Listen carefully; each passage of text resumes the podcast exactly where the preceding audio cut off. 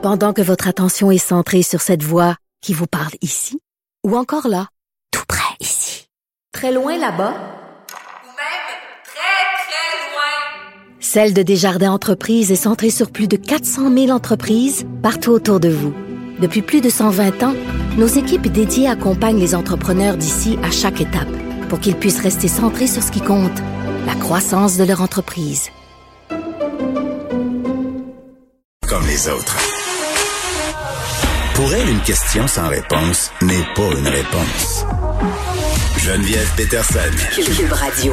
Un article qui a attiré mon attention sur la mosaïque du Journal de Montréal, donc sur Internet. Les animaux de compagnie très populaires avec une super cute photo d'un petit chat et d'un chien. Donc, connaissant mon amour des animaux de compagnie, vous savez que j'ai cliqué.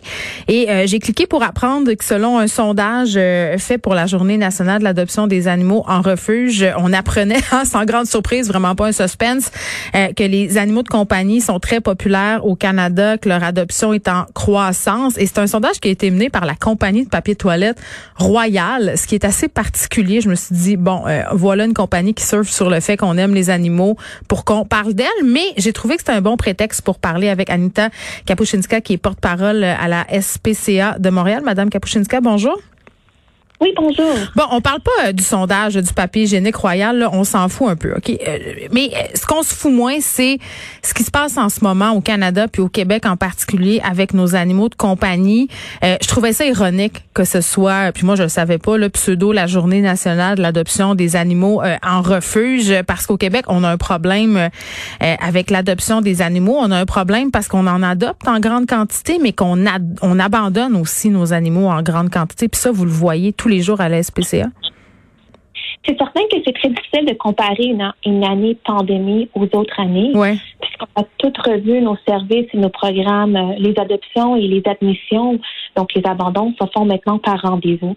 Donc, même que les demandes d'adoption ont monté en flèche, on ne peut pas se le cacher, nous ne voyons pas une hausse d'adoption au refuge puisqu'il y a une baisse d'admission des animaux grâce au soutien et au conseil que nous offrons aux gens. Donc, on parle beaucoup de la prévention d'abandon. Donc, on aide les gens à trouver, que ce soit de trouver une nouvelle famille dans leur réseau, sans passer par le refuge.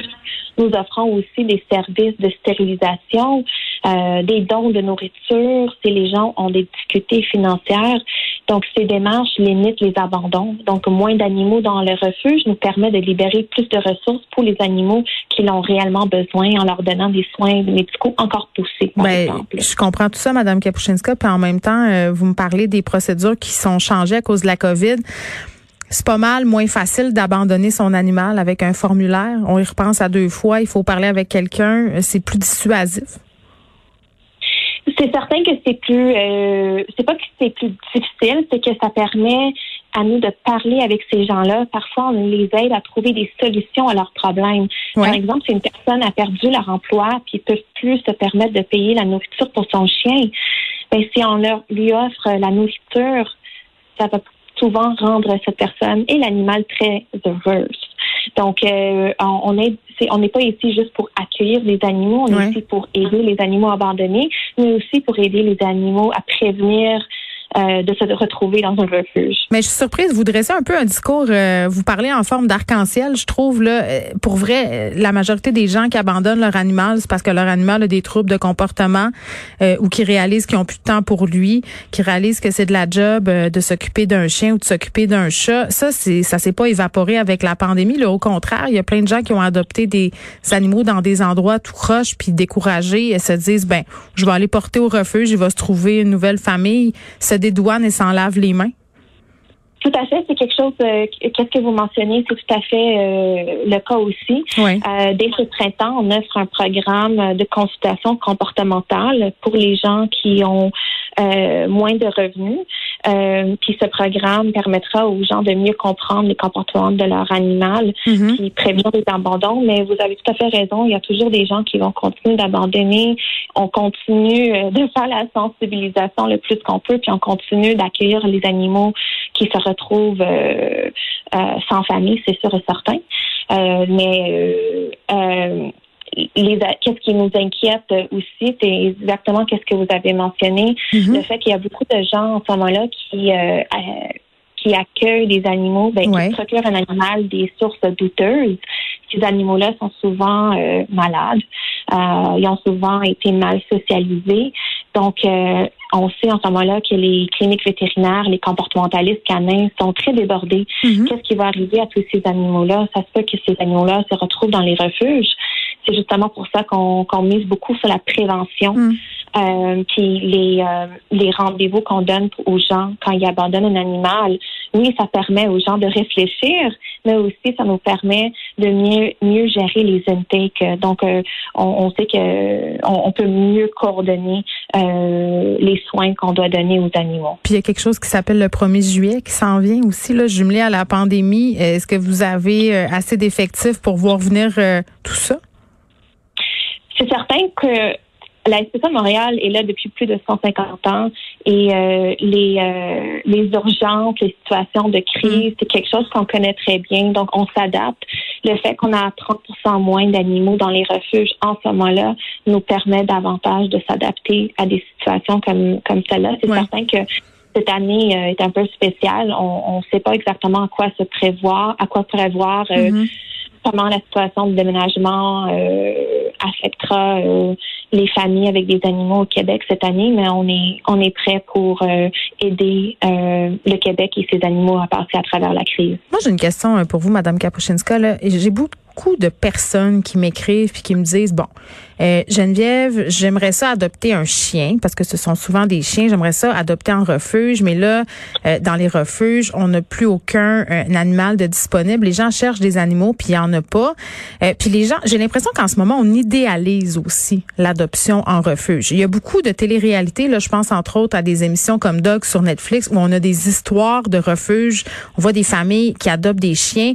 Évidemment, il y a du montage dans tout ça, puis on voit pas toutes les parties de l'histoire. Quand on adopte un animal en refuge, ça, il y a quand même un lot de défis qui vient avec tout ça. Là, ces animaux-là ont été abandonnés, sont hypothéqués, ont parfois des troubles de comportement. Est-ce qu'adopter en refuge, c'est pour tout le monde? C'est certain que chaque animal est différent. Donc, j'aimerais pas dire que chaque chien à la SPCA est pareil. Qu'est-ce qui est très intéressant quand vous adoptez dans un refuge comme la SPCA de Montréal, c'est que nos animaux ne sont pas juste vus par des vétérinaires. Donc, oui, ils sont traités, sont stérilisés, sont micropicés, ils ont reçu leur dentisterie et tout ça. Mais ils sont aussi évalués par des comportementalistes canins. Donc, on connaît leur personnalité. Pas tous les chiens ont la même personnalité.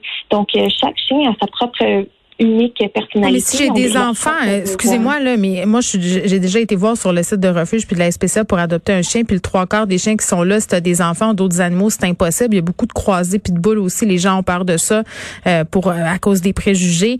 Donc, j'ai l'impression que, justement, les gens qui adoptent en refuge, le scénario idéal, c'est un couple pas d'enfants ou une personne seule. C'est certain que les animaux que vous voyez le plus souvent sur le site, c'est les animaux qui prennent plus de temps à trouver une famille. Mm-hmm. Donc, il y a une hausse de demandes d'adoption à ce moment-là. Donc, les petits chiens qui sont bien avec les familles, avec des jeunes enfants, on les reçoit. C'est juste qu'ils se font adopter plus rapidement. Je comprends. Ce que je conseille à ces gens-là, c'est de consulter notre page régulièrement et les mis à jour en temps réel. Donc, si vous regardez un lundi matin, puis 3 heures plus tard, vous allez peut-être voir d'autres animaux qui se retrouvent sur le site. Donc, j'encourage les gens simplement d'être patients, de regarder sur pas juste la SPCA de Montréal, mais les autres refuges à travers le Québec qui ont les animaux pour adoption. Oui, parce que qu'est-ce qu'on fait? C'est ça, les gens m'écrivent puis ils se disent, c'est impossible de trouver un animal en ce moment. Qu'est-ce que vous répondez à ces gens-là? Parce qu'après ça, c'est tentant de se tourner vers les petites annonces. C'est certain que c'est pas facile pour tout le monde, mais faire preuve de patience, ça vaut la peine. Oui. Vous évitez à avoir des surprises à la fin de la journée, parce que sur les petites annonces, vous savez pas d'où, vous connaissez pas la provenance de l'animal. L'animal est souvent pas stérilisé. Vous connaissez pas l'animal n'était pas évalué par un comportementaliste canin. Donc, en adoptant, en étant patient, vous évitez beaucoup de surprises. Puis, regardez pas juste les lundis matins sur les sites. Il faudrait qu'il y ait des alertes comme sur du Paprio. Tu rentres tes critères, puis bang, tu reçois un texto. C'est une bonne idée. OK. Je veux qu'on reparle, avant de se laisser, Mme Kapuścińska, de votre initiative. Là, vous l'avez abordée brièvement, mais je trouve que c'est une excellente idée. Dans les prochains mois, le programme de consultation comportementale pour les gens qui ont un revenu limité. Oui, justement. Puisqu'on sait qu'il y a beaucoup de gens qui se sont... qui ont acheté finalement un animal. Adopté. C'est ça. Mais quand c'est adopté, c'est plus un refuge. Oui. Mais quand ils se sont procurés un animal de source douteuse, souvent, il y a des surprises. Donc, l'animal était mal socialisé ou il y avait des problèmes de comportement qui n'ont été pas dits à la personne.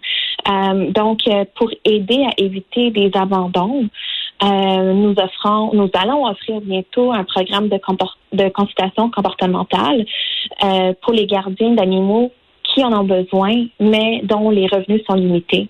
Donc, ce programme va permettre aux gens de parler avec un comportementaliste canin pour mieux comprendre le comportement de leur animal, puis voir comment ils peuvent gérer ça.